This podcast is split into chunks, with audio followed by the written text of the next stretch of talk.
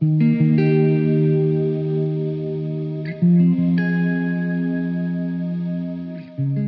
期时间过得好快呀，我我也觉得一直在吧？聊，对，然后话题就都聊了。建议玩秋招，我之前就是务必要优秀，必须要优秀，我现在觉得务必要自由。自由这两个字啊，它本就条条框框嘛。嗯可是你看“自由”这两个字啊，它本就有突破囚笼的方向。啊，What you want is too risky. Live for weekends and whiskey. We all got these big ideas. One day they're replaced with fear.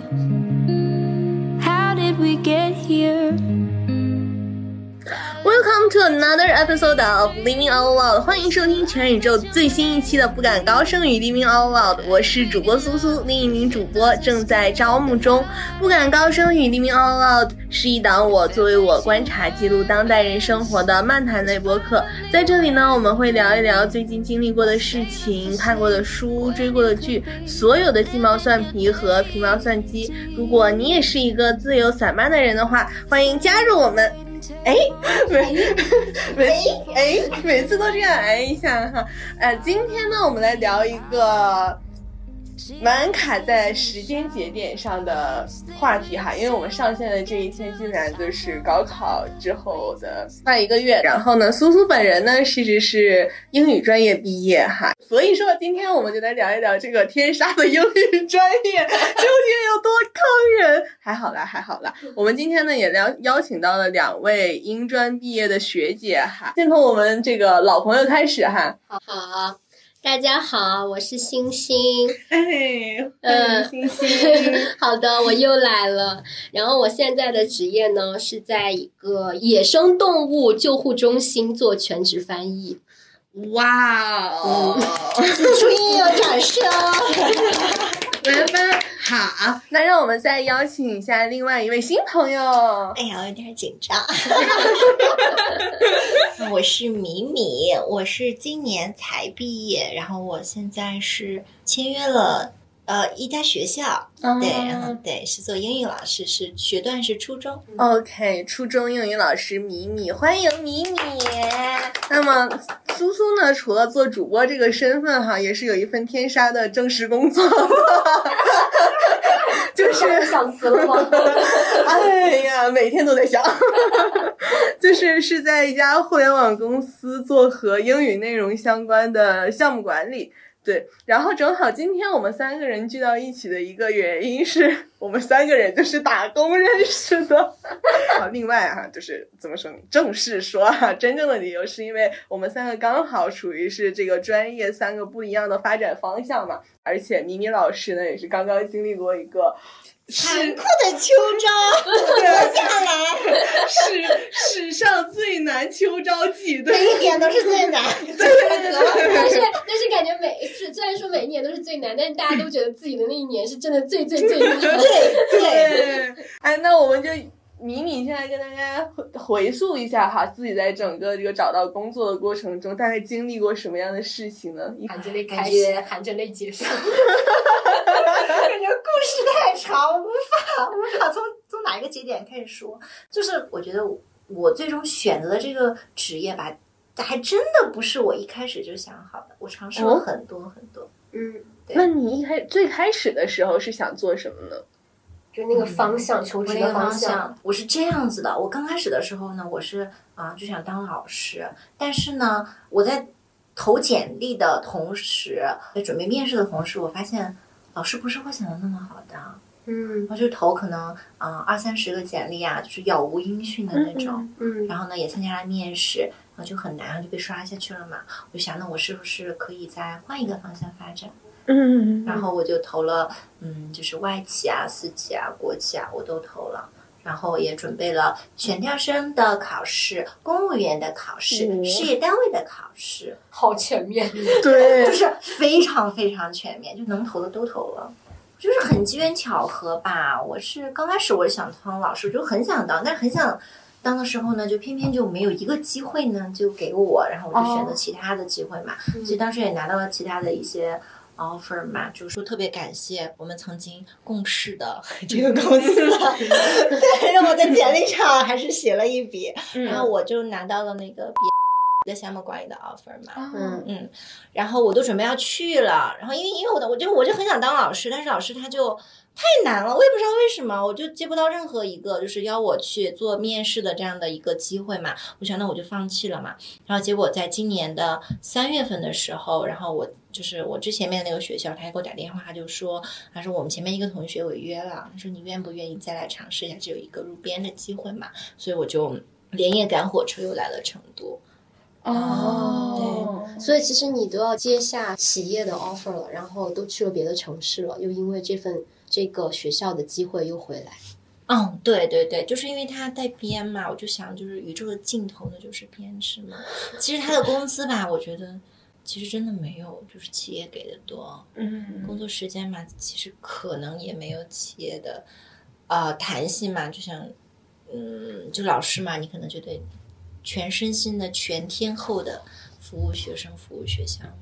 但就是稳定嘛，所以我才回来的。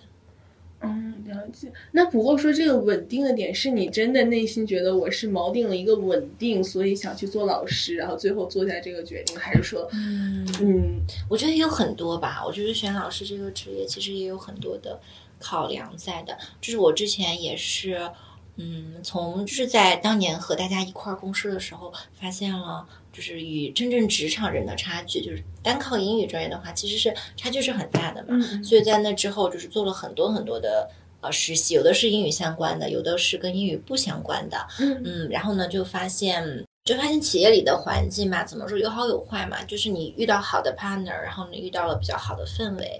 嗯，我觉得这样也比较好。但是我觉得这样子也会有一些的呃缺点在嘛，我觉得有一些它企业氛围可能比较自由，嗯嗯，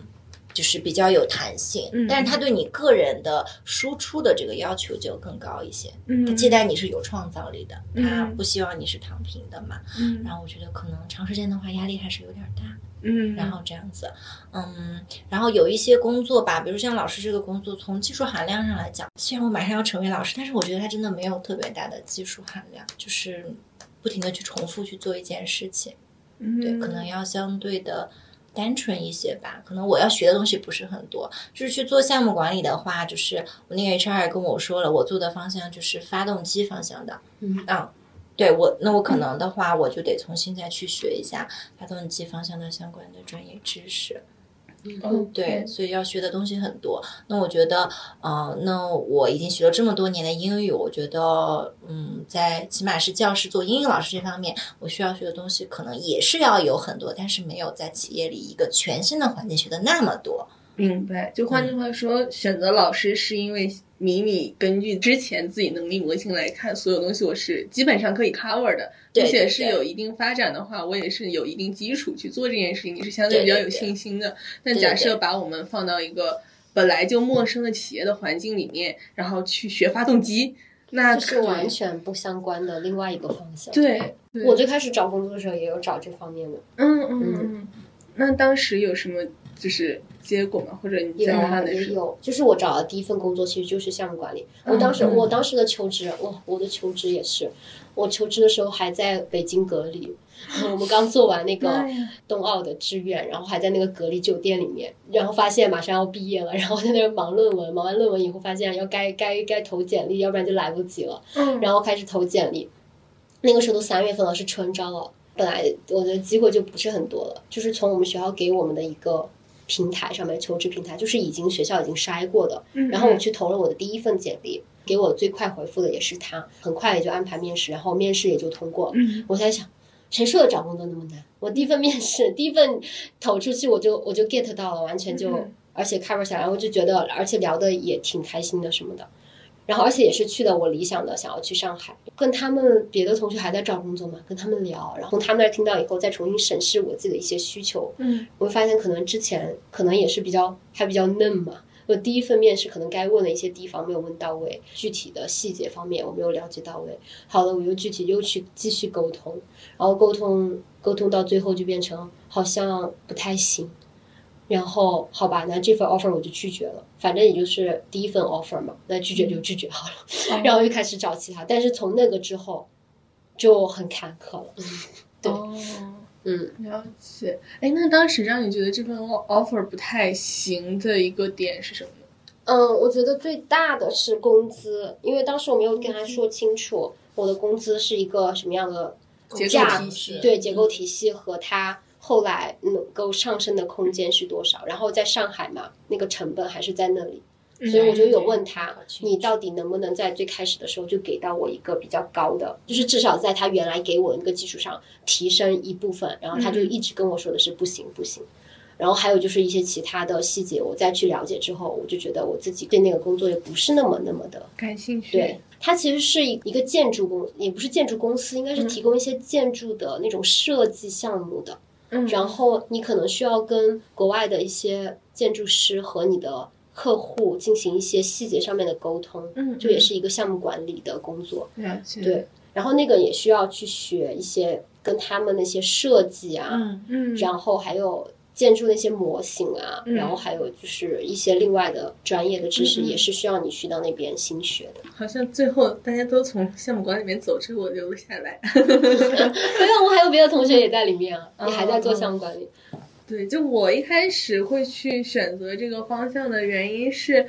我当时求职，我主要锚定了企业这个方向，因为可能相比较米米来说，我们两个刚好对自己有不一样的认知和感受。我觉得我是更适合在企业里面工作的，然后反而说像教师那种在学校里面，然后面对太多小朋友的这样的工作，对于我来说是有一点 suffer、就哪怕说这个小朋友可能很大，是高中生，我会觉得不大不大，太大了看到了，不行，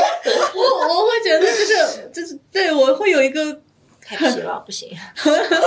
就是我不太知道要怎么跟他们沟通。嗯嗯，而且另外一方面，我对我自己的认知在于说，是我的优势和我喜欢做的点就在于去把一件事情理顺，就是去做一些逻辑性，然后搭建性的工作。但是这一点的话，可能跟比如做学在学校里面做老师、做翻译的话，就没有那么强对这方面的要求，然后反倒这个这个优势在企业里面会有所体现。所以当时我也是基本上投的都是一些呃公司类型的，然后包括像是我现在在的互联网公司啊，然后还有一些呃外企啊，然后哦我还记得我当时面试过，但是也是去尝试老师这条道路嘛，就外一呢，因为就是。这几年都环境都不太好嘛，有点恶劣，就有一个工作，哪怕先做着。当时我是投了一个成都这边的一个国际学校，往后推的还 OK，但是在就是在最后面试的时候，就是我试讲都试讲过了，然后当时反馈也挺好，然后又坐下来谈的时候，那个老师忽然跟我说：“你在国外留过学，但你这个口语也就一般吧。”然后这种感觉，我想说。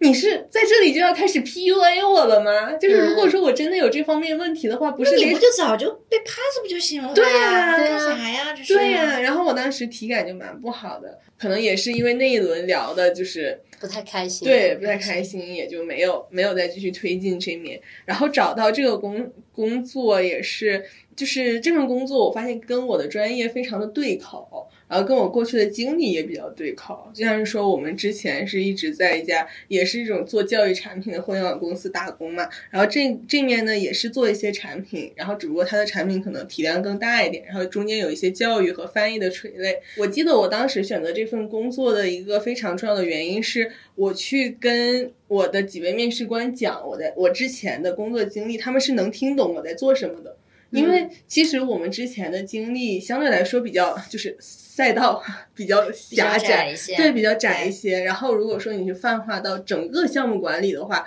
比如是做工业类的、做 IT 类的，，其实是 care 不到你的那个点。对对，他们就是。但我这份工作的两份面试官后来也是我的 leader，他们就是能 get 到我的这个点，然后提的问题从我这边角度讲，我是觉得他们是相对比较专业的，所以后来我才选择了这份工作。正好明敏刚刚结束这个秋招季，有没有那种就是不管说开心还是难过，让你印象深刻的事情呢？哎呀，咋说呢？就是，就我觉得这个东西，就是我觉得就是经历了秋招，对于我个人看待，嗯，很多事情的一个一个一个感觉吧，一个视角就发生了一个很大的不一样。就是我，嗯我觉得我之前非常的尖锐，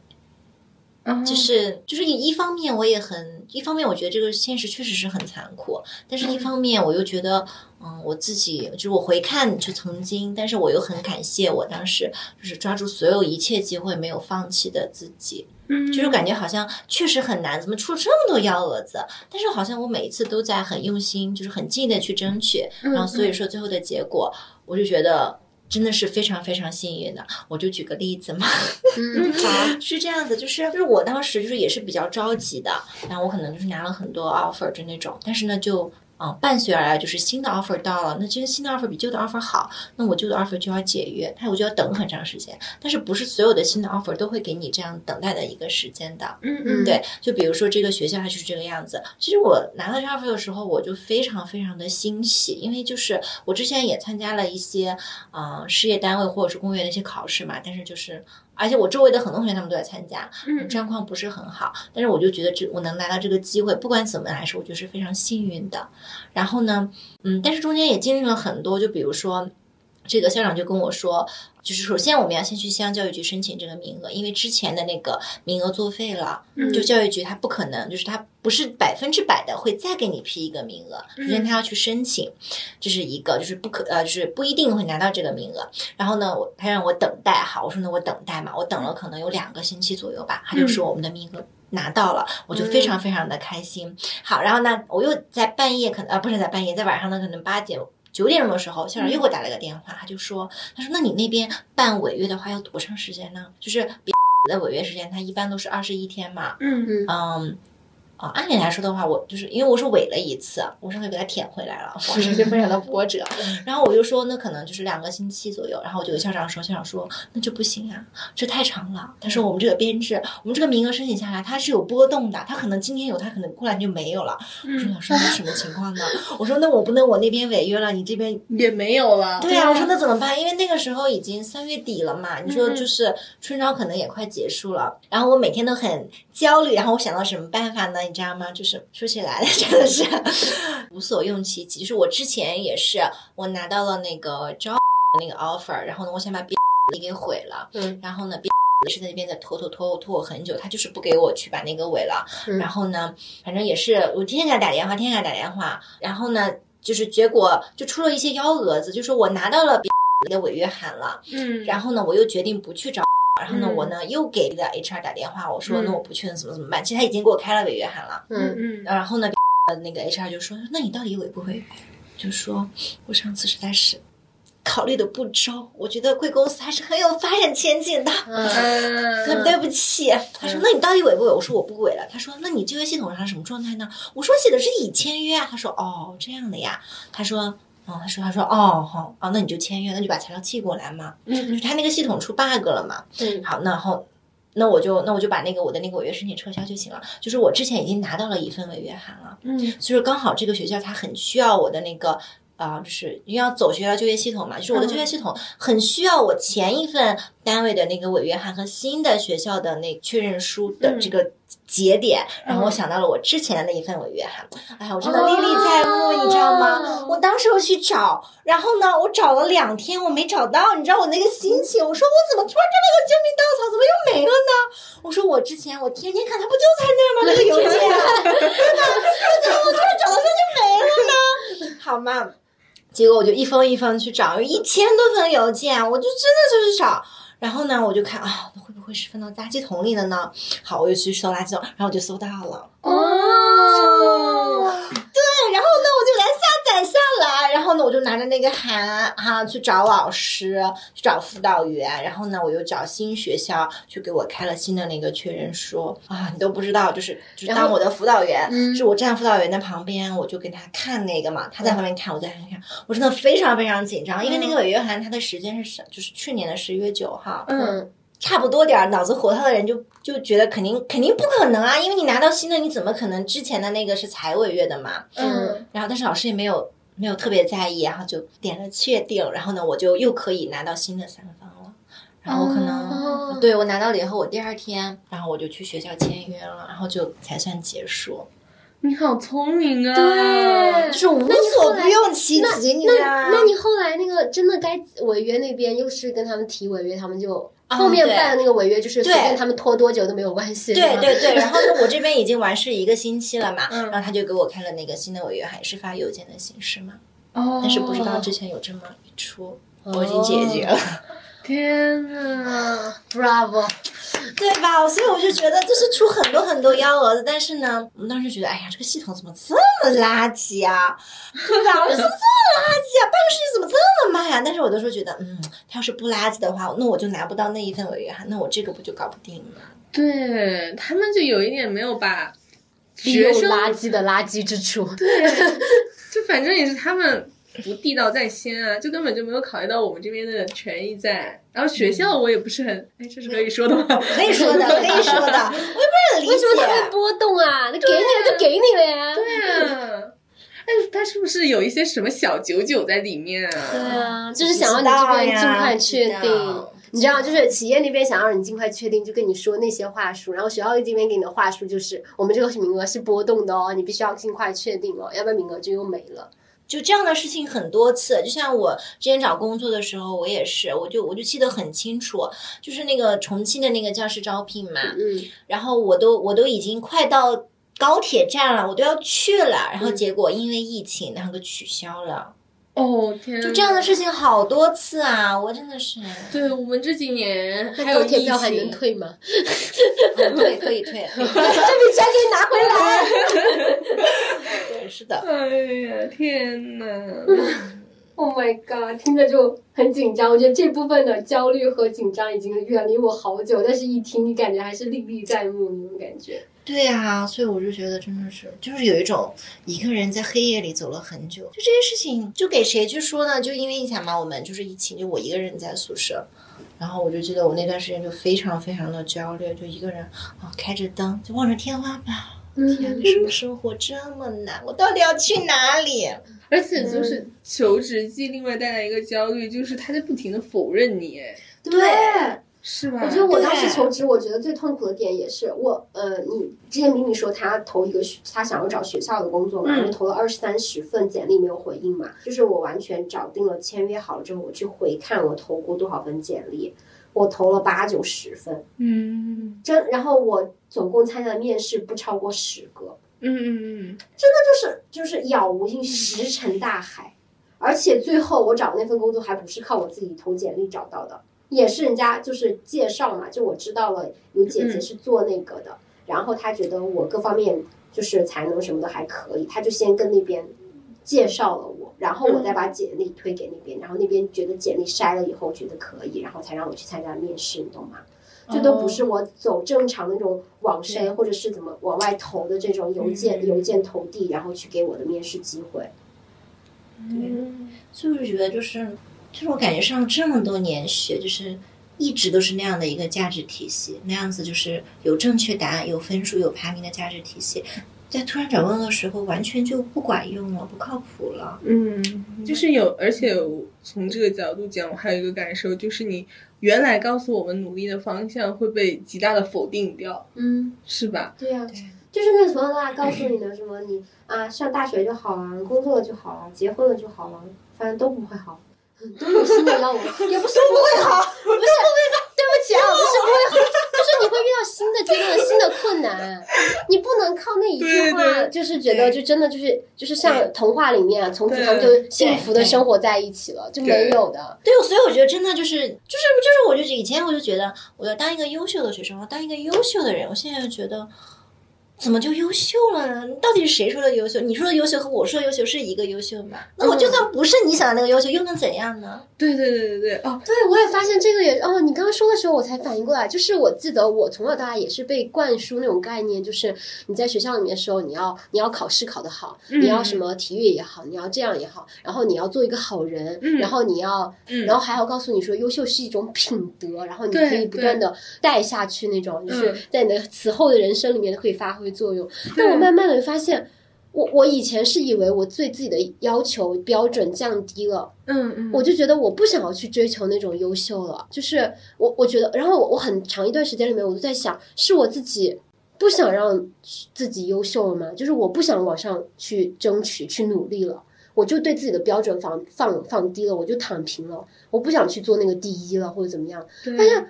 并不是啊，我只是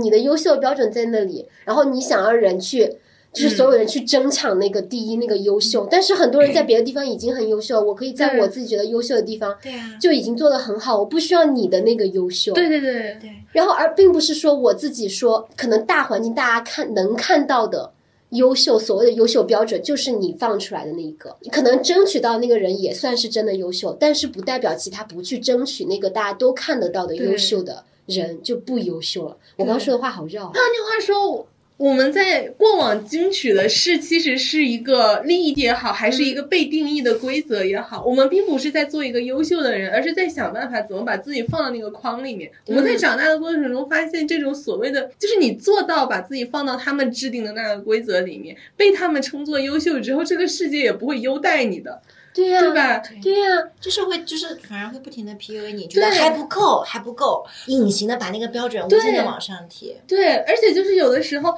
它甚至不是一个。就是这种线性或者层级的关系，说你要比现在做的更好，而是说就是针对一些很现实或者从他们的角度来讲，他们在乎的事情，然后去把你就是去定义为你是不优秀的，是你的问题，你不可以这样，整个世界都在 PUA 你。对，所以我觉得就是我今天玩秋招，我之前就是务必要优秀，必须要优秀，我现在觉得务必要自由。是，我今天也听到了那个在也是在网上看到的评论啊，但我不知道他们源头是哪里。因为我看到的时候也是已经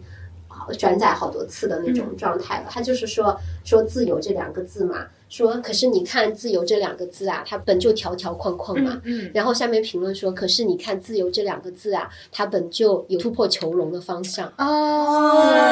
我还在想说啊。就看到这就感叹一下，拉屎都更顺畅了。然后我想说的是，就是换句话说，在做这些工作，然后在你把自己丢到人海和社会里面，之后你要知道自己在乎的事情是什么。对，我觉得这个真的很难，在乎什么样的事情，在乎什么样的人，在做妥协之后，仍旧可以自洽。我觉得这个是最难的。对，可能你要有一套自己的标准去评价。去去选择，对，要不然就会很很难过。对，不是，嗯，就是你对你心情会很难过，然后你的人，你会你你的生活也会比较难难过的下去。中文的博，就是博大精深。对，就是对，扯回来就是学语英语专业，真的会这样。真的我我们看这个例子，真的就是你会发现，我我记这句话记得超清楚。我英语专业入学的第一天，我们那个教。综合英语就是相当于最重的那个科目的那个老师进来第一节课就跟我们说啊，你们以为自己英语不是很好是不是？但是你会你学这个专业发现自己中文更烂，就是我经常的是我说那这句话，我说我就说个英文的感叹句嘛，我说那我翻译过来没有办法翻了，中文说不走了。对呀，然后很多时候你就你说着说着，有些时候英语专业真的真的不是大家。就是要变得很讨厌或者什么的，或者现在的一些企业文化就一定要中英夹杂。你会发现我们真的是能力上没有办法做到 全英或者全中了。你就是说着说着说，不是装，对你就是卡在那，你的你的头脑不被你控制，你就被两种语言体系在那两人两个小人打架，然后你就真的不知道用什么词才合适。有些时候你找不到对应的中文词，你就只能想到一个英文词很对应，你觉得那个词很对应，很适用于当下场景。然后有些时候你说着中英文，说着说着说，你说英文里面没有这个词，你很想去说那个中文，然后你面对一群老外说，我想跟你们说句中文。对对对，我知道这种感受，就是有的时候就是这个样子，语言体系你是混乱的，而且有。哪怕大家不管说是中英夹杂，还是你要说英语的时候加中文，都不证明什么事情。我们不是故意放羊屁的，真的不是装。举一个例子哈，今天来的路上我在想，presentation 究竟要怎么翻译？我从来没有说过中文的那个，我们都说做 pre，然后他们有说做展示的，我就说也不是展示什么呢？对呀。就是我我就是在我的这个，在我的认知里面，presentation 就是 presentation 这件事情，我无法把它做一个翻译出来。然后还有一个词，我是真的没有找，像中英这样的方向的话，你刚刚举的是英中的例子，嗯，那中英的方向就是你怎么去翻译那个先呀？啥？就是鲜样是什么？鲜，就是那个字鲜，新鲜不，但是不止新鲜，就他就是说，他就只说今天吃这个虾特别鲜。啊，然后或者是你自你放点鸡粉什么的去提鲜增鲜，嗯，你怎么跟老外说我们放这个调料的作用是增鲜？嗯，我真的没有把它翻译过出来过，就是一个很固定的，就是你要不然就是要用很长串的一个东西去解释它，你没有一个对应的词可以把它很到位、很确切的把它表达出来，对，然后或者是你一说出来，他们就哦，我懂那个意思那种感觉，没有。没有没有。我，觉得是体验，我觉得是一种体验的缺失，这个东西是没得办法翻译的。我觉得，对啊，这就是做翻译，你学多种语言，或者你就只用学两种语言，你就可以感受到的一种，而且你都不需要是完全不同的两种语言，你都可以是，就是你学你会普通话和你会一种方言，你会发现方言里面就有一种一种一种东西，你就没有办法用普通话把它表达出来。就是我觉得，就是你每说一个的时候，你就会大脑里面就会。就是像记忆流一样的，就会给你啊流到，就是流动出你当时的一个情节。嗯嗯，就是我觉得你的你的每一句话，你的语言其实是有，就是有声音、有味道的。嗯嗯对，就是好多时候我记单词会这样子，嗯嗯嗯，就是你记单词的时候，你你要是光苦背，我觉得我苦背单词也就是也不是苦背吧，就是那种大量的。同时的记忆单词，可能也就是初高中的时候，因为要学习，然后老师也说每天要听写，学习嗯了。每天要听写什么的。然后你到了大学之后，你就我就很少那样的大批量的同时去记忆单词对，对很多时候就是那个单词你在哪里碰到了，你看美剧的时候，或者你什么哪个老外在某个场景下突然用了那个单词，你知道对哦，原来是用在这个场景还那么确切，好，你就对你就对你其实记忆的是那个场景。对对，然后后来你再遇到。那种确切的时候，你就知道用哪个词了。这期干货好多。聊英来，首先这里面就就说到了一个学英语跟记单词最好的方式就是语境，对，就是不管你是对从做翻译的角度来讲，还是说你去学英语的角度，你想记一个单词，因为考试你去背大量的东西，这些都是机械且没有意义的。去说去练哈，朋友们。嗯，对！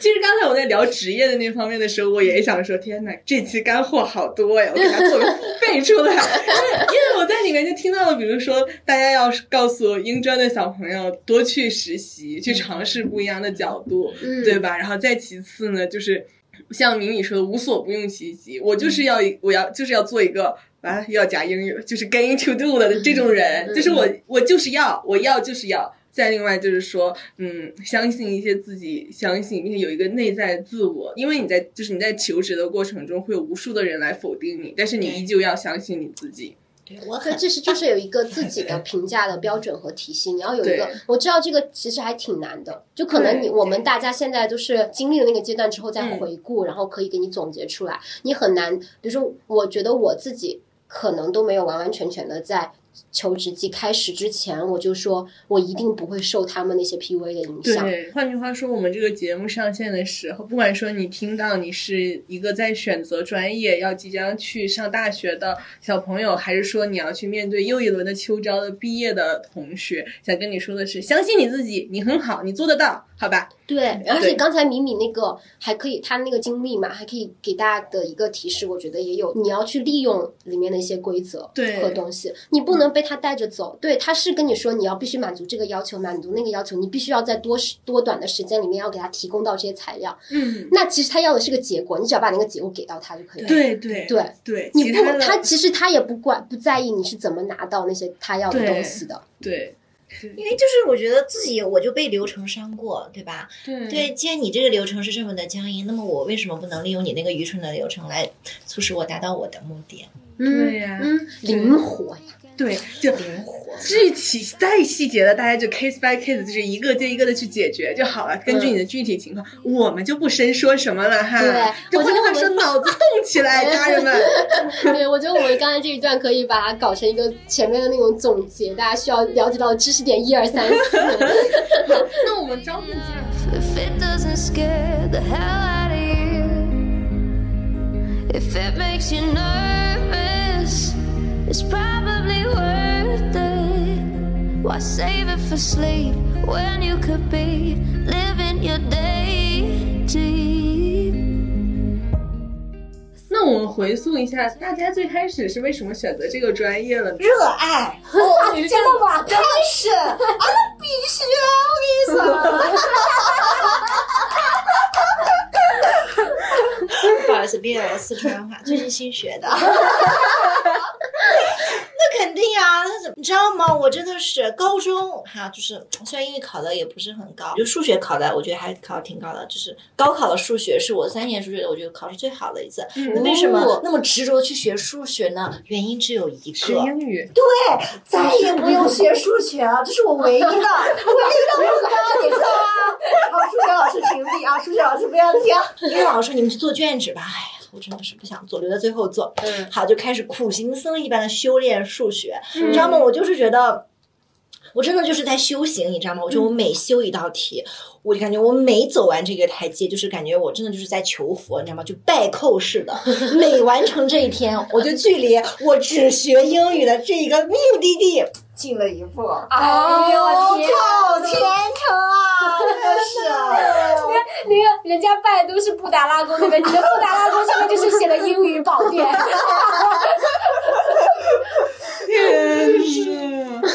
然后你就达到了你的目的。对啊，但是大学的时候对大学的时候还是学了数学。我们没有，我真的我报了英语专业，我就没有学数学。后来我真的觉得自己变笨了一点。对我也是，我也觉得，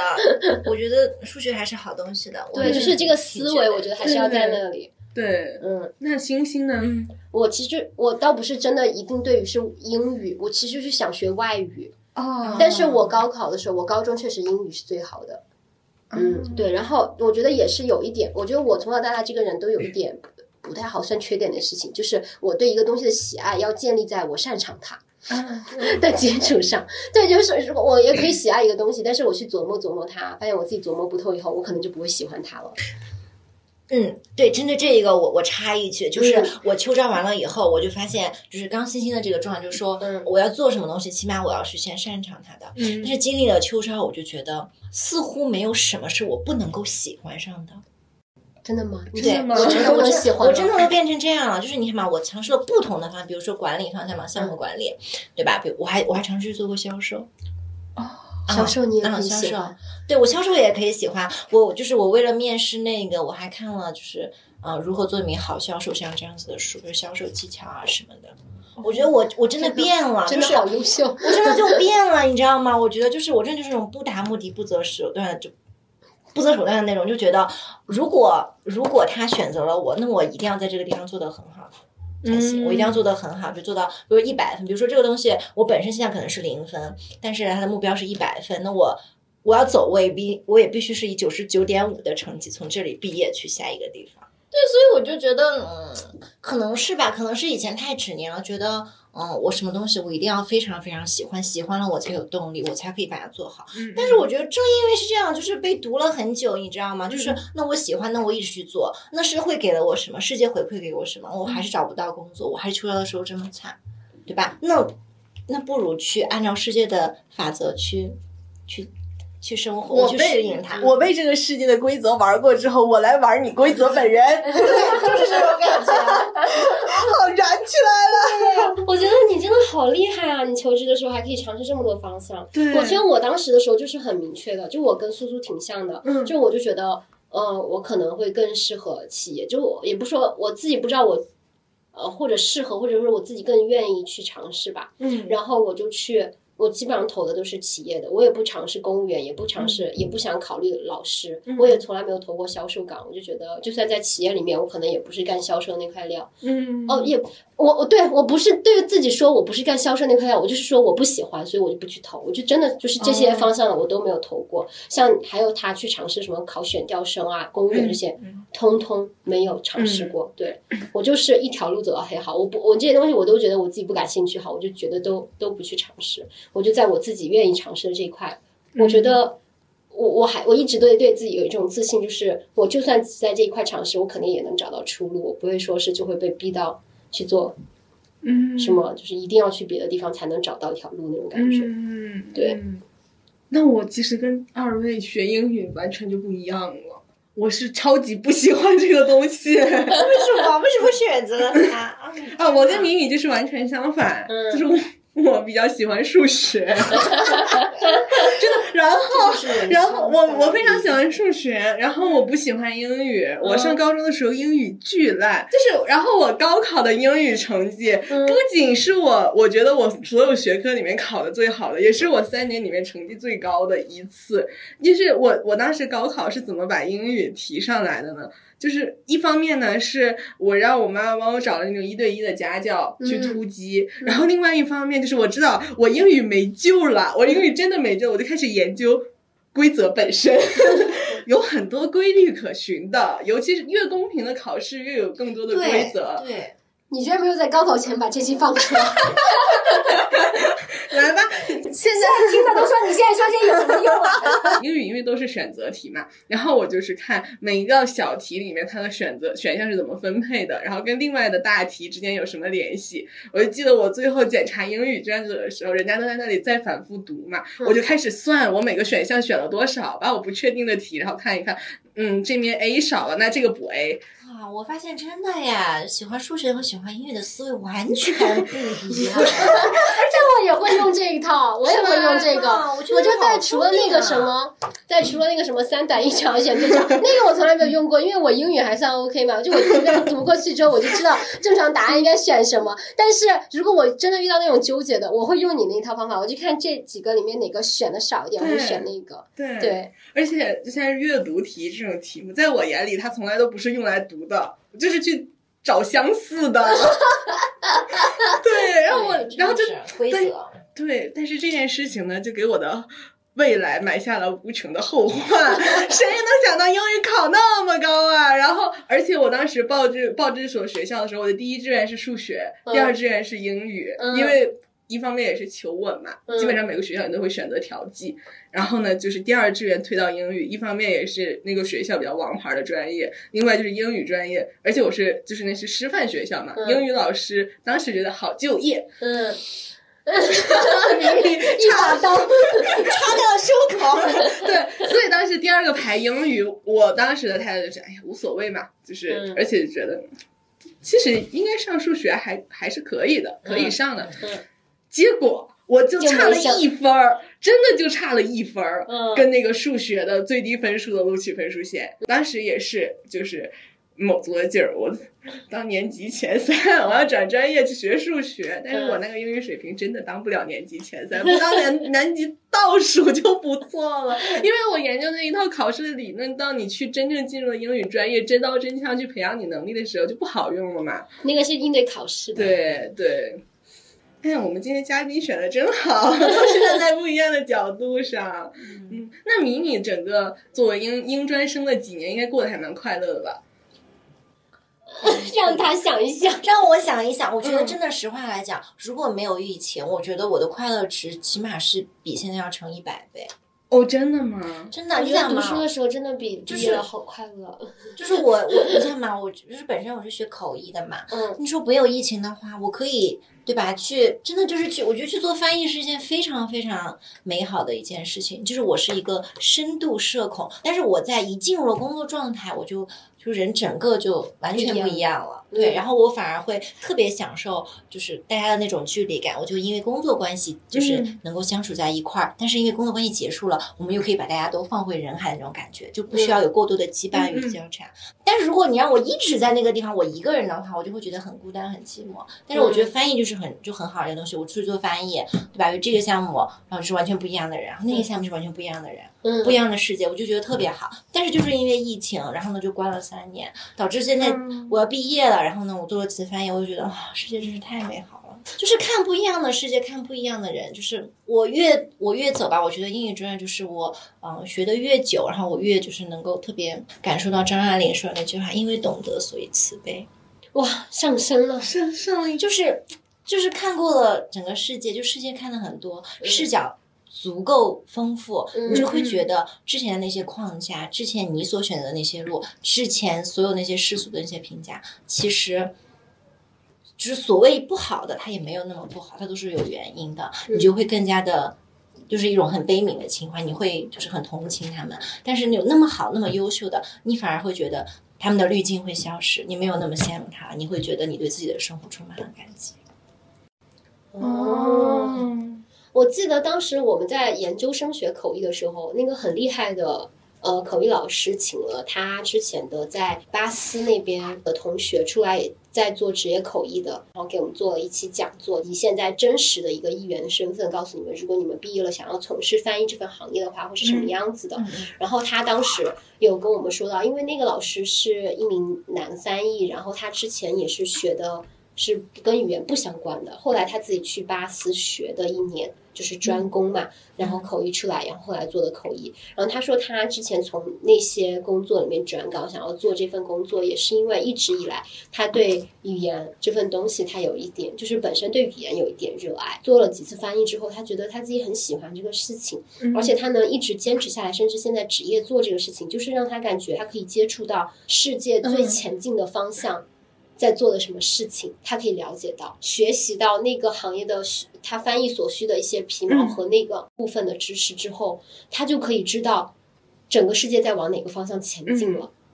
就是然后，然后大家最前端的都在研究些什么，这个是让他继续持续下去想要做翻译的原因。嗯。对对，就换句话说，虽然有一些社会上的声音会觉得英语专业就是道路很窄，然后说是没有什么专业的专业，但其实我们从语言本身出发，会发现这反倒是一个你去接触更大世界、接触更多新鲜事物的一个通道。嗯，对。一个途径，你需要有这个敲门砖，你才进去得了。然后你同时你具有了这门东西之后，你再去培养自己其他的什么方向的能力，你也至少有了一定的基础。对，是的，语言真的是一个可以去帮你看这个世界的一个窗口，就像。二位都是翻译专业出身嘛，就我是另外一个方向，我是学语言学方面出身的。然后呢，我发现其实从语言的角度上来讲，你去窥探语言背后，其实它就是有很多的历史和文化在里面的。它真的不单单只是放在你面前的一个单词，放在你面前的这样一句话。我觉得，呃，比如我在学语言学的过程中，非常打动我的一点。就是语义的这个方向嘛，就比如我们说 boy 这个单词，就是小男孩。其实它我们去溯源，发现最开始 boy 是指的那种骑士，就是公主身边的骑士，做保护的工作的。后来 boy 泛化，就是它语义泛化成了指所有的男孩。所以说，我们有没有可能从这个角度去挖掘一下？就是因为从词源的角度，才对现在男生有一些。期待说是他们要保护，对，你要像骑士一样，对对，就是这种，而且欧洲的这种骑士精神是只赋予给男性的，就说这就是一个很有趣去看这个世界的角度。所以说，如果你想选择语言专业的话，这不是一条走不通的路哦。对，就是我觉得还是要看你自己的兴趣爱好。对对，就像最开始，呃，我觉得我跟咪咪属于那种，就是最开始可能就对这个语言这个东西比较感兴趣和有。热爱的，然后像苏苏是最开始可能不太那么感兴趣，但是他进去学了之后，他也发现了自己觉得能感兴趣的点和觉得愿意去学习的方向。然后，那你在学的过程中，你也可以发现，就是其实有很多时候老师都跟你说，我们如果真的你去学这个专业，你其实学的不仅仅就是那么一两个词句，然后去学怎么说话，怎么去把这个字翻译成那个字，你其实学了很多文化和他们就是。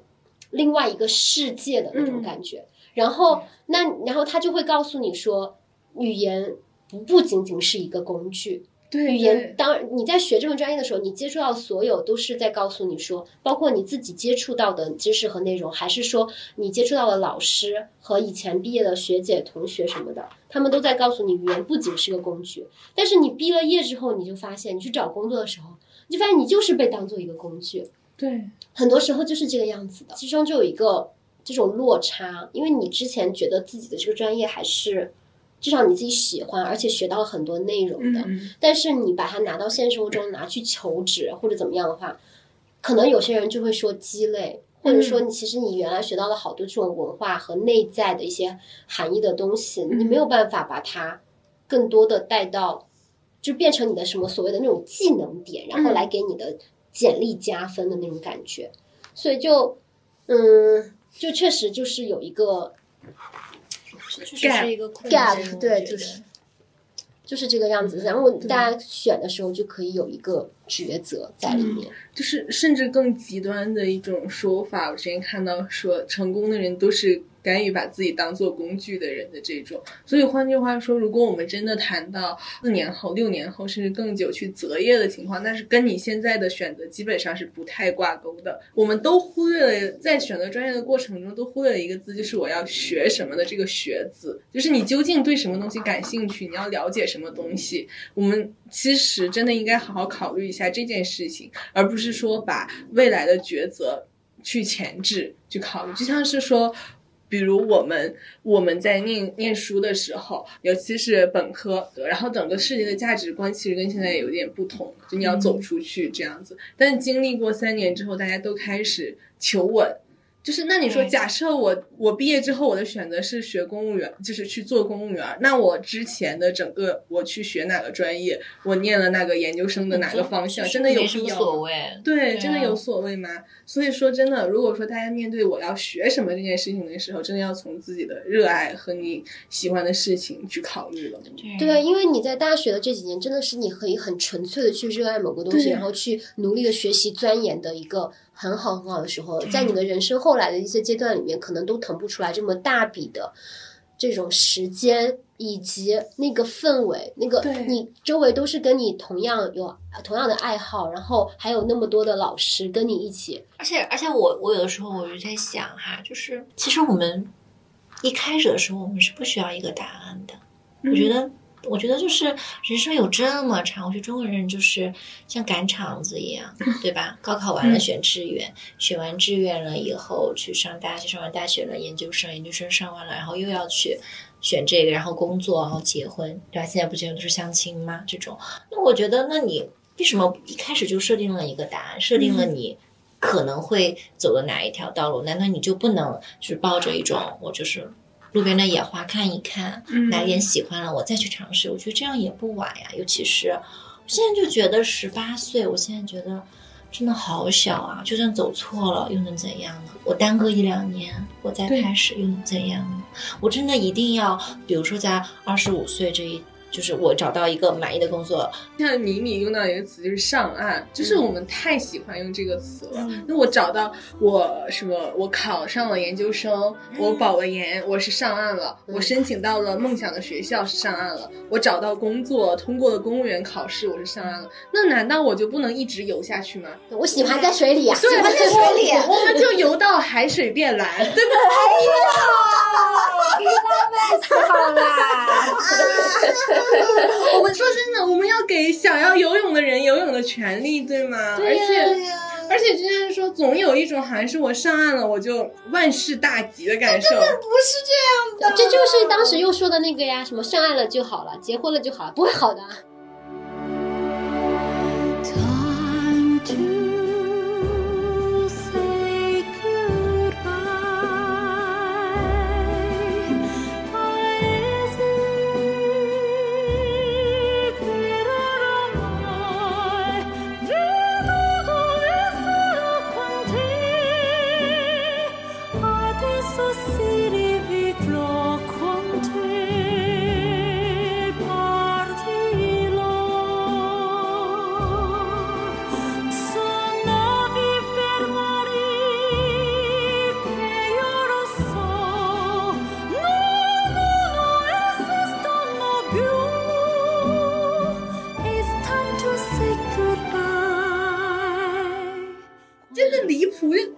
还在那种小红书上看到说什么，在那个 Tinder 上面，嗯。然后找对象，然后成功上岸分享经验，这个也叫上岸，也能要分享经验的啊。真的也叫上岸。我我连谈恋爱这件事情这么看感受、看感觉的一件事情，我都在用上岸去形容哎，对啊这么而且就是说，我们之前也聊到说的，我可能会变，社会变的过程中，我也在变，嗯就是认识自己究竟喜欢什么。如果说你是一个，你觉得我好像不太知道自己喜欢什么这件事情，很正常，我也不知道，我也没所谓的我现在不知道家我喜欢什么。都没有关系的，就对是现在有的所有感受都是正常，都是可以的。对，然后你就是啊。努力的让自己怎么排解一下，然后去开心起来，对然后做一个你自己还能，就算是什么父母想要你选什么嗯。方向，或者是你自己没有一个什么特定的方向，但父母就想让你选那个，最后你们沟通没有成功，你还是听了他们的话选那个，你觉得很伤心，但可能后来也没有太大关系。对对啊，就是其实也没有你想的那么伤心。对对，就是你学嘛，反正学什么都是学嘛。嗯，你学了之后，你到后来，你就你有可能，比如说你学医，学医出来，你要是真的你学了四年，你发现你不喜欢，你妈你爸也看了四年，发现你真的都不喜欢，你毕了业你就不当医生了呗就。换了呀你。都他们都已经逼了你四年了，他还能继续逼你吗？哦不，学医是八年呢，但是八年也 也还行。我们我们总是用职业去形容人，我做不了医生，我还做不了个人啦。我就不喜欢了，还怎么样嘛？对啊、就是对自己好一点。就换句话说，嗯，可能现在一部分朋友在面对择校、择专业，然后甚至说是你已经是一个社会人了，然后面对一些选择的话，我们想说的就是，其实没有那么重要，选择没有那么重要。真的真的选择没有。对，就很像之前，像今年他们也是说，哦，又是哪个同事家有女儿高考，然后特别嗯。特别紧张压力，然后同时社会上面又就是社会环境在给考生一种感觉，一种信号，就是说这个高考是你这辈子很重要很重要的一个事情，但是没有，是嗯。高考算是一个比较重要的人生转折点了，但是你会发现你人生做了好多选择，只要你没有去杀人放火什么的，对。你都是可以的，人生的选择就是无限大。对，面对困难，我们就去克服困难。然后假设说，如果你想通过现在的选择去规避未来的一些困难，这件事情其实是说不通的。嗯就是不要让你未来的困难去让现在的你自己为之而焦虑，去影响你自己。对，嗯可以焦虑，但是可以规定一段时间吧。比如说，我就今天我这个选择，我就想十分钟。优劣是什么？最好的结果是什么？最坏的结果是什么？我如果呃好的结果我要怎么办？如果坏的结果我能怎么办？如果只坏的结果的话，我还有什么样的方法可以去补救？是给自己把它明晰化，然后呢有十分钟到二十分钟思考，每天这样子去思考。对你想一下然后到点儿你把闹钟设在那里，到点儿你就不想了，然后你就去吃好吃的吧。对，你就去做开心的事情。对，嗯，大家学英语专业就会被问说，被嘴说啊，你们以后就要被 AI 取代了，而且现在就是这个话题讨论也蛮多的嘛。大家有考虑过这个问题吗？那你就别用我呗，你需要用 AI 呗。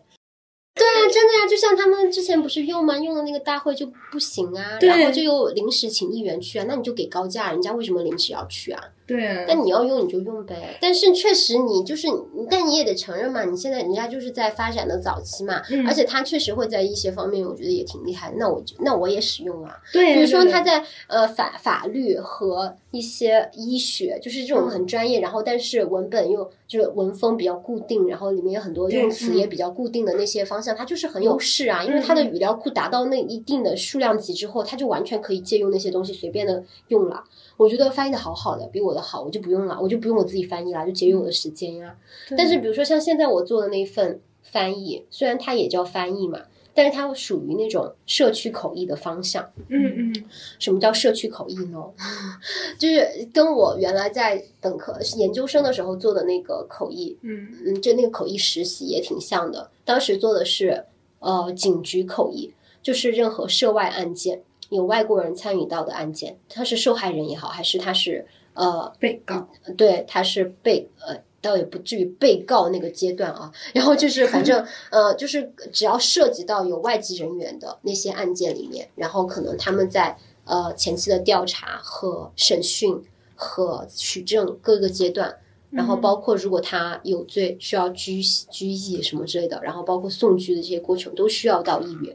那这些其实其实它不算是一个特别特别正式，但是你审讯的时候，当然也算正式的场合，会有那个录像，嗯。然后会全程记录你的一些发言，嗯。然后之类的这样。但是它也是偏社区口译的，因为更多时候用用到是这种生活化的场景，而不是说你开一个什么研讨会，大家就所有人都来参会，然后上面有发言人，然后这边有个小箱子，议员坐在那里做同传也好，做交传也好，就做这么样的一个事情。所以它其实更偏社区口译的这样的方向。然后当时就做的那样的事情，我也是觉得做的挺有意思的。我觉得自己在有真正意义上的学习到新东西，也帮助到实实在在的人的那种感觉。然后现在做这个，就是也是因为我们做野生动物救护嘛，嗯然后很多专家。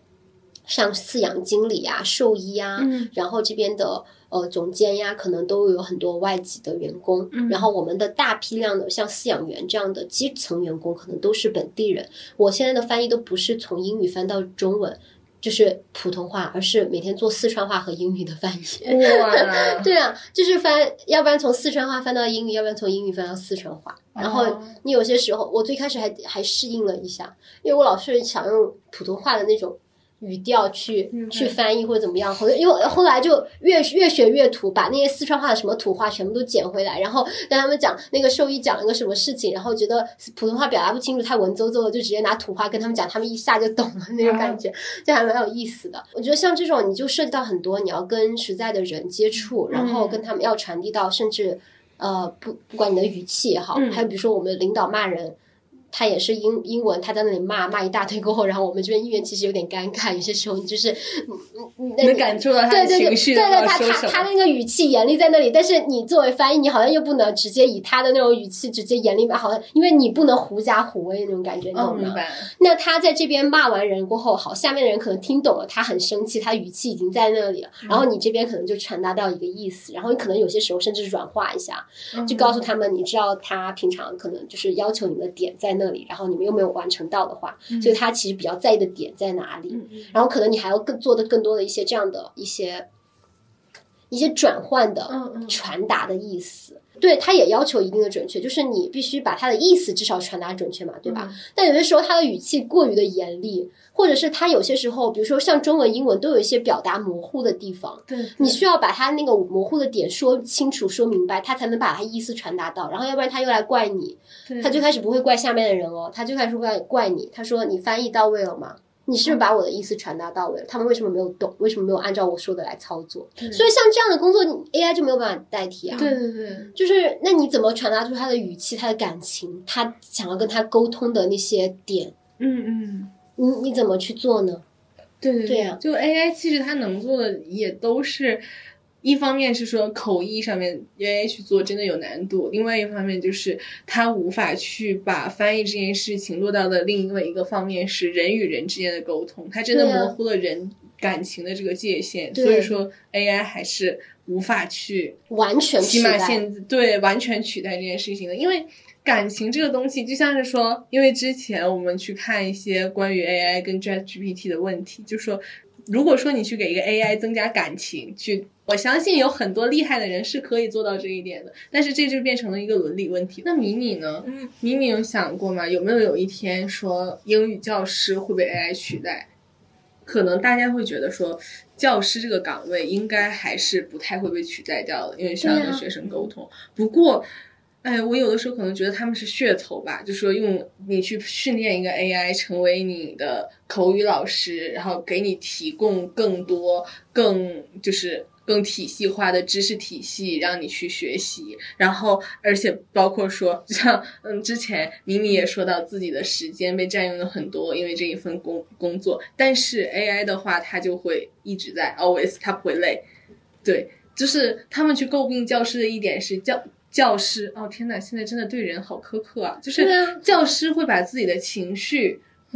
自己的负面情绪夹杂进去，但是 AI 不会，所以 AI 会一直耐心的对待他的学生。耐心这个东西，我就是我要看真正的和他接触的这个过程嘛，对吧？嗯比如说我的这个耐心，在学生看来，对吧？我觉得他是一个比较能接受的一个状态，嗯对吧？哪怕我是比较严苛的耐心，嗯，那么我觉得他可能是比较接受的。嗯那比如说这个，比如说学生问 AI 一个问题，就是，但是呢，AI 他又 get 不到学生的问题，嗯他好像他似乎是在很耐心的去重复他的回答，但是他根本没有直接的，就是。找到这个问题，嗯然后去跟他解释，那他不就是无用的吗？那无用的耐心，我觉得和细水长流的耐心，我觉得肯定是没有办法去比的。小孩会对打 AI 吧？如果他一直问的问题 AI 不回答，他还不断的重复自己的答案，对，小孩也不会喜欢跟 AI 回学习啦。妈妈她不会回答我的问题。对我觉得人性真的是非常非常复杂的一个东西。对，而且我觉得他的这个点就很奇怪啊，是老师肯定也是会有情绪，老师是人啊。对如果你是让孩子跟人打交道的话，你会更好吧？你是想要教出来 Sheldon 那样的孩子嘛？虽然 Sheldon 就是也挺好的，就是他的学习能力也很强，但是他我们他为什么在喜剧里面被大家笑，就是因为他的整个的那种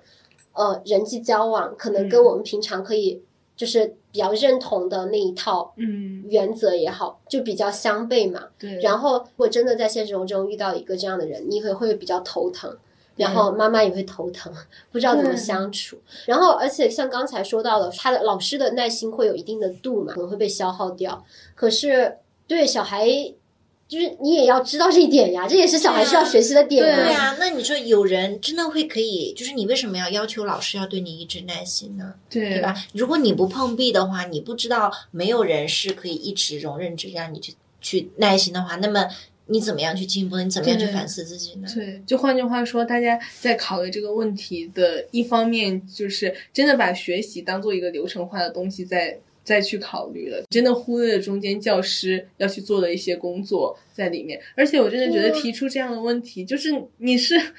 你想 PUA 谁呀？对你是门外汉嘛，根本就没有了解过这件事。英语老师真的不是谁都能当的，就像是我拿我自己的亲身经历举例子，就是我学过的所有的教学法，还有英语教师心理学之后，我发现我自己当不了老师。嗯，所以说我就没有再往再就是一定要去往那个方向去努力了，嗯因为你在做教师的过程中，你是需要有一些你的教学方法在，你要有你如何对学生、如何与学生沟通，你的这些其他的软性的能力在，你才可以去做一名教师的，而不是单纯的就把知识灌输给学生的。所以说我真的觉得。你去考虑说 AI 会不会取代英语教师？其一，你站在的角度可能并没有就没有对教师这个职业有一个很清晰、很全面的对一个而且而且而且其二，嗯你没有去尊重老师，嗯就是你没有你没有真的把老师也当做你，就是你在这个学习的过程中对的一个人，你就把它物化了，你就就是一个工具。对这不是呀、而且我觉得现在就是听越听越来越卷，学校越来越卷，然后学生也越来越累，然后学习压力也越来越大。老师教书育人是有两份工作在的，对你就完全只是想，就是越为什么说的是要减负，但是越减越负担越大，然后越来越考以考试为导向呢？越来越是那种应试的教育呢，什么都是要把知识塞到脑子里就为分考的高就为就好，就这样的标准就是好。但是你把学生交到学校里，总有好学生和成绩不好的学生吧？那成绩不好的学生也可以是好好好小孩、好人啊，他以后长大也是要过他自己一辈子的。嗯你把他送到学校里面，你是去教他除了学知识以外，还要教他做人的。嗯对对啊，那你这方面的东西，你跟 AI 学吗？AI 教你做希尔顿，对啊，AI 教你去如何作为 AI 好的，对啊，然后而且就是就像原来 思苏翻了个白眼，我对对对对对，对啊，而且就是我记得我原来在高三的时候，有一次压力很大，在嗯。奶奶家学习，然后学校可能十点九十点钟那种比较晚了，他们都休息了，然后我自己就就突然我就觉得看了面试那个题，我就觉得很陌生，嗯。我不知道自己做这一切是为了什么，有什么意义。然后我就觉得好难受，我就不想学了，我就跑到嗯楼顶上去吹风。然后结果我爷爷起来，发现我不在房间里面，他可能猜到我在楼顶上面，他就自己一个人上来找我。他说：“你在这里干嘛？你不是在学习要做作业吗？”嗯我说：“我不想做了。”然后我当时自己在上面都想这个问题，我就想哭了，你知道吗？我就好像钻到那个牛角尖里面，我出不来。然后我爷爷上来，还要问我关心我，我就哭。然后我就跟他说：“我爷爷，我不知道学习是为了什么。”嗯嗯我爷爷也没有办法回答我啊，爷爷都没有读过什么书。嗯爷爷说，爷爷爷爷当时怎么回答我的，我忘了。但是我记得我后来很久以后，我回答了自己当时的那个问题，我就觉得我读书是学习知识是一部分，但是我觉得你在学校里面更多的是要去为你自己以后真正的出入社会做一部分的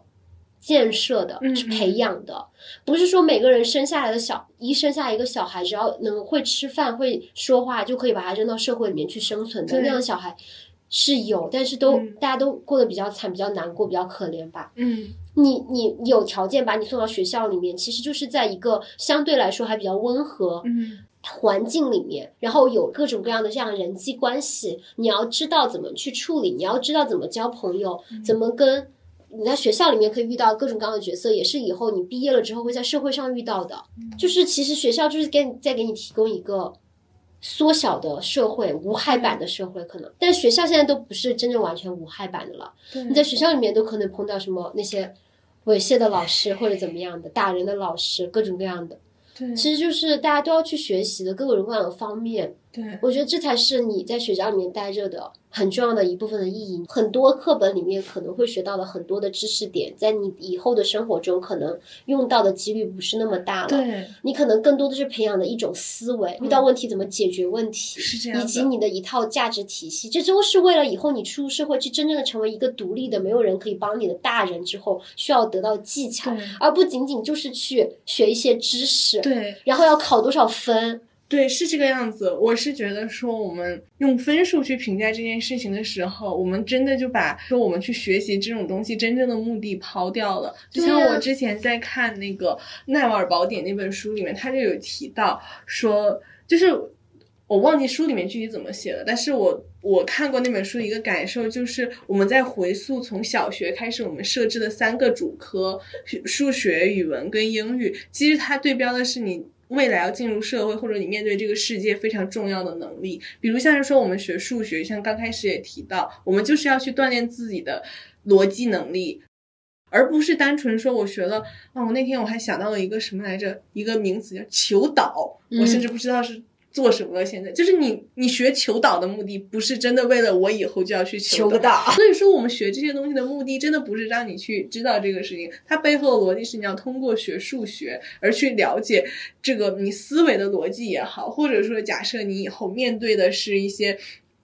呃，你的职业是一些工业上的，或者说你要去知道这方面的知识和它是怎么运行的话，它将是你的一个基础，去帮你理解。然后像我们学语文的话，其实就像是说，更多的是培养我们的沟通能力。我们真的在学习语文的过程中忘记了这件事情。我们要学的是如何去如何去说话，如何去好好说话，对吧？而且嗯我们然后你如果可以的话，培养一点文采，为以后自己写情书打点基础。小学的时候，从最开始学的时候是学怎么说话，非常基础的怎么发音的这种怎么说话。我们学的越往上，学到高中，我们学学的是怎么把话说好。我让我自己说出来的话，可能像星星说更有文采。还有就是写议论文，就是知道怎么表达自己的观点，而且把别人说服，对吧？对对呀、你说不服别人，你只有现实生活当中吵架吵不赢，你好难受啊。对呀、啊你只能回来以后在那想，我当时应该说那一句的。对呀、对，就像是说我们我们上高中的时候学一些不同的文体，像散文、诗歌啊，就是告诉你你要怎么去自己窥探自己的思想，怎么去看别人的思想。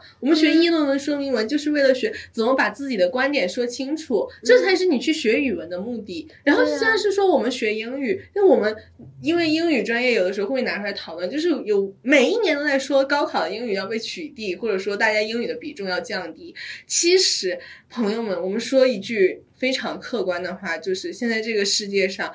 最前沿的东西，基本上还是英语的。就是你是要有这个能力去了解到这些东西的，所以你要学英语才能去读，其实跟这个学语文是一样的，就是你要你你学语文还有一个更基本的点就是认字儿了，然后学英语也是呀，其实就是去了解世界的一个窗口，是的，你要打开这个窗口的。所以我们从教师是否能被取取代，聊到了学习的意义和我们真正应该掌握的是什么样的知识和能力。对呀、嗯，然后像是我这边，我我这边的话，那我针对我们这个行业，那简直就是在被取代的风口浪尖了。不仅会被 AI 取代，三十五岁的时候你还会被裁掉。就是说真的，大家就是会有这样的讨论。你在企业里面，你在互联网行业，或者哪怕现在我都觉得不单单是互联网行业了，今年。招聘季那么多被毁掉 offer 的国企的学生，对吧？就大家都是面对一个职业发展的困境。即使你进入到这个行业里面，三十五岁你还要再面对一次。就是我听另外一个，他就另外一个播客也是在讲说，要是你作为一个职场人的话，应该有一些什么底线思维，你要怎么去规划自己的职业。你不可能想着，现在很少能有一部分工作能像父母期望你的那样，你二十五岁找个工作就可以干一辈子。所以不仅是你不要被，就是你你不要一直期待，就是说啊，希望你能一直留下，我希望我的这个工作能够让我干一辈子，而是你自己就做好变化的准备，对对对，是这个样子的。就像是我在考虑这个问题的时候，我发现就是被 AI 取代与我。我作为一个我本身，它不是一个逻辑上的讨论，就是在不同的时代下，每一个行业、每一个岗位，它都是有自己的不一样的形态在的。就比如像是说，我现在的工作，呃，通俗点解释的话，就是就是编字典，就是编线上词典的这种。你想，在这个我可是查了资料了哦，就像是这个世界上第一本词典诞生的时候，就是那个呃约翰逊词典诞生的时候，他们是用了九年的时间写了两千五百个词的释义。但现在我们来说，你要去上线两千五百条的数据，就是几秒钟的事情。哪怕我们把前期的这种从项目启动开始，包括去做一些编撰，然后去搭建内容来说，呃。真的最多最多就半年了。换句话说，我跟约翰逊做的工作基本上是一致的，我们都是去做一些这样词典，然后呃搜索工具的搭建。但是他们那个时候是可能对约翰逊招来的一些词典编辑的要求是你要细致。你读过很多书，你可以写出这条诗意。但是对我的要求就是你要有项目管理的能力，你要可以就是去处理这么多的数据，并且把它顺利的上线。所以说我们在不一样的时代下面，而且就像是说。Chat GPT 的出现，尤其我们做搜索的嘛，其实是被冲击最大的一个方向了。因为 Chat GPT 它可能会给你提供一些新的搜索的形式，而且我们其实更多的用它也都是去获取一些信息啊。虽然他有的时候会胡说八道，就是去帮你梳理信息，然后去帮你把这种事情更有逻辑性的产出出来。其实对我们行业的冲击真的蛮大的。但是我想说的是，其实我在我过去。就是工这半年里面工作已经开始用它去协助我去做一些生产了，所以未来假设说 Chat GPT 大行其道，它发展的更好更好用了，那可能就是说我现在的工作是我去写一些 SOP，我去告诉我的就是就是我项目里面的把这个事情做好，那我可能未来我的工作就会变成我怎么去写一个 Chat GPT 的 prompt，是吧？所以说就是未来的话，不是说。不是说你就一定会取代，而是那个不会写 prompt 的我会被取代。所以你怎么就知道我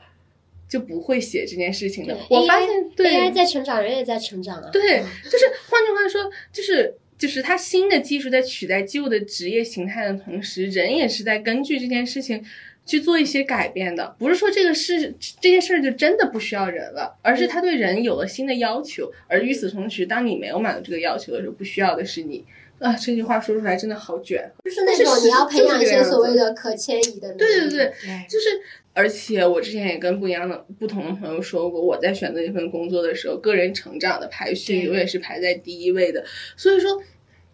怎么说呢？我不可能说我在做这份工作，我的能力是没有变化的，我个人是没有迭代的。就像星星说，就是现在是要面对的是变化，去接纳变化本身，然后你也要时刻保持自己是在一个变化的过程中，对吧？就是，啊，这个这话说的可能就有点尖锐了，因为真的有的时候会有一些人来说，就是对英语专业还有对我们这个行业抱一些非常负面的评价，并且他们会给我植入一些相对比较消极的思想啊，然后呢？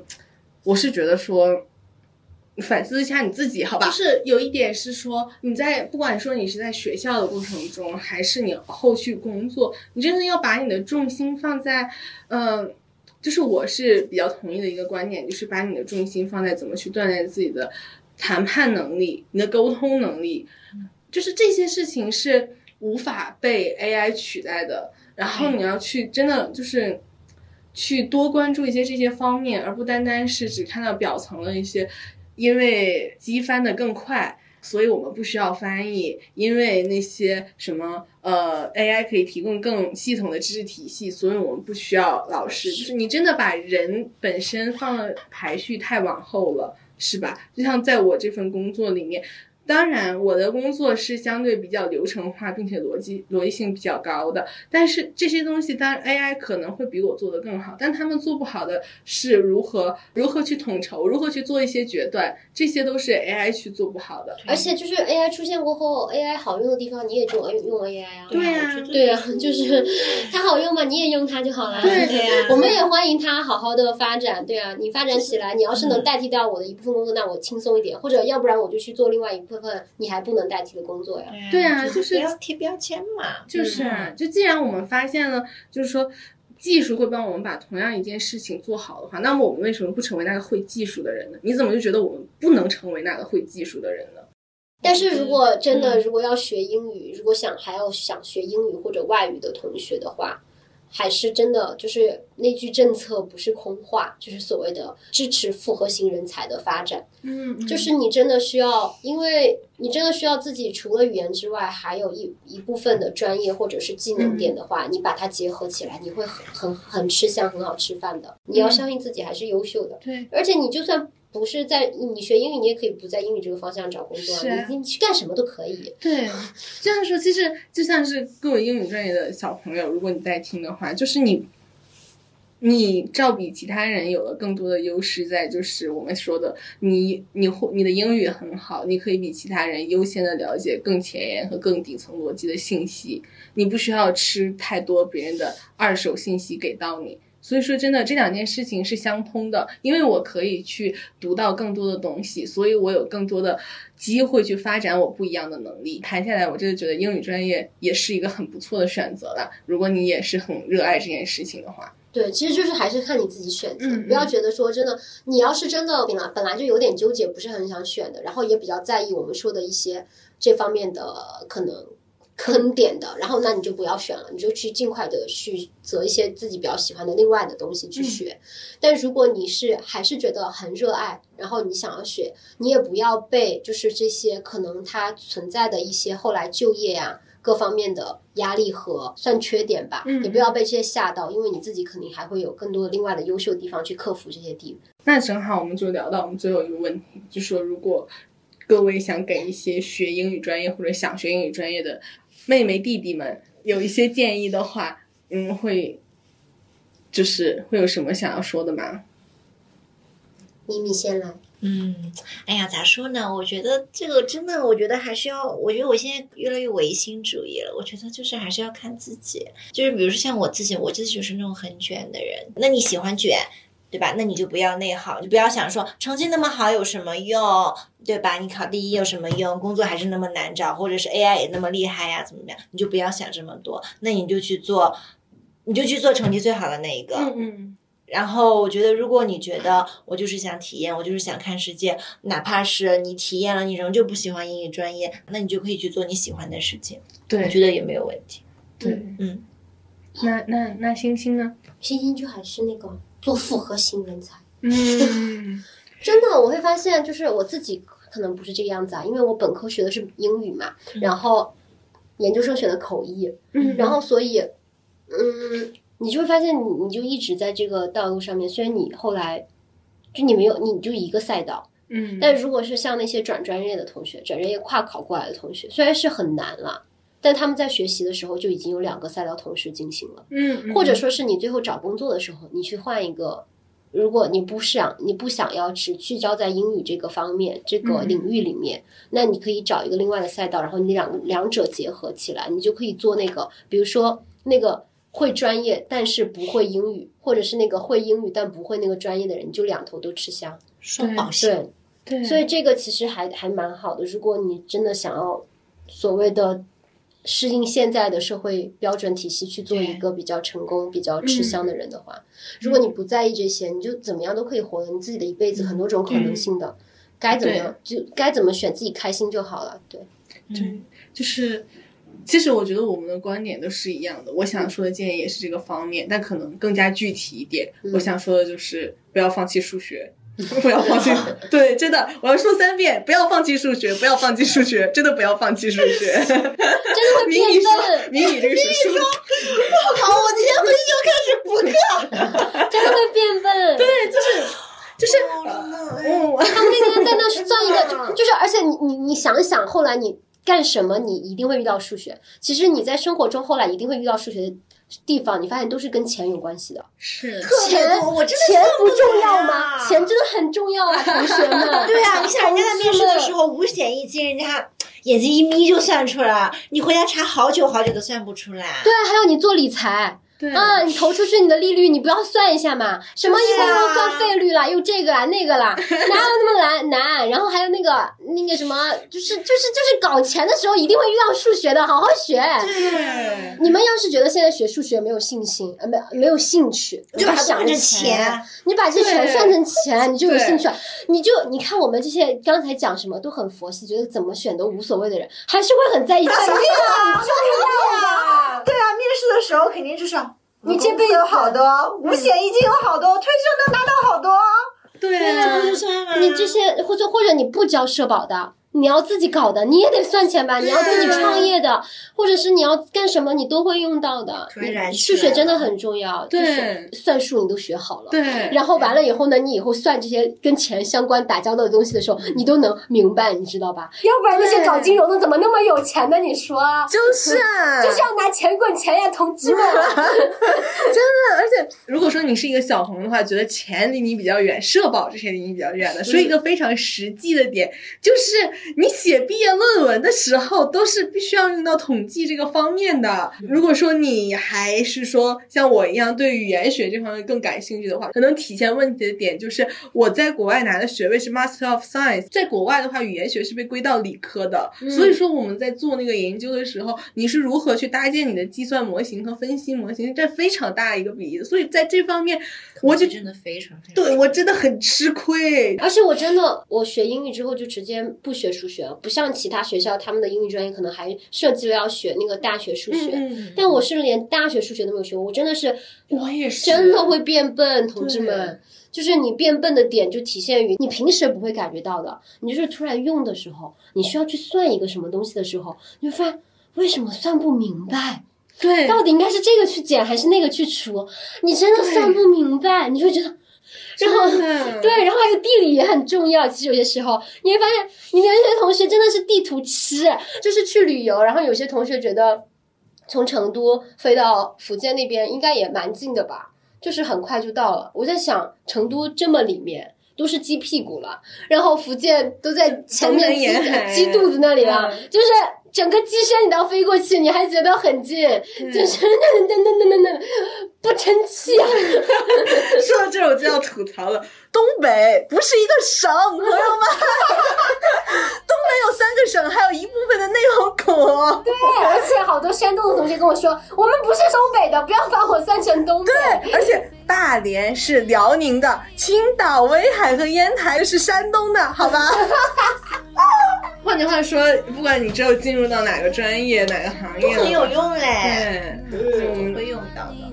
对，就是各种方面都去学一学，接触接触哈。嗯，那我们要不这期就先到这儿，好，好，拜拜。拜拜，朋友们。哦，还没有拜拜。就是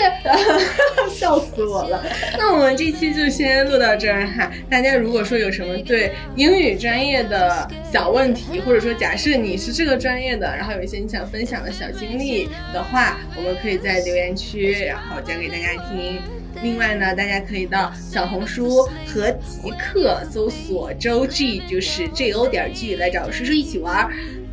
叔叔，叔叔，叔叔，叔，怎么回事？来找苏苏一起玩。嗯，那我们这期节目到这里就结束了，我们随便聊聊，别往心里去。大家下期再见，拜拜。It's your life that you're making. It ain't big enough if it doesn't scare the hell out of you. If it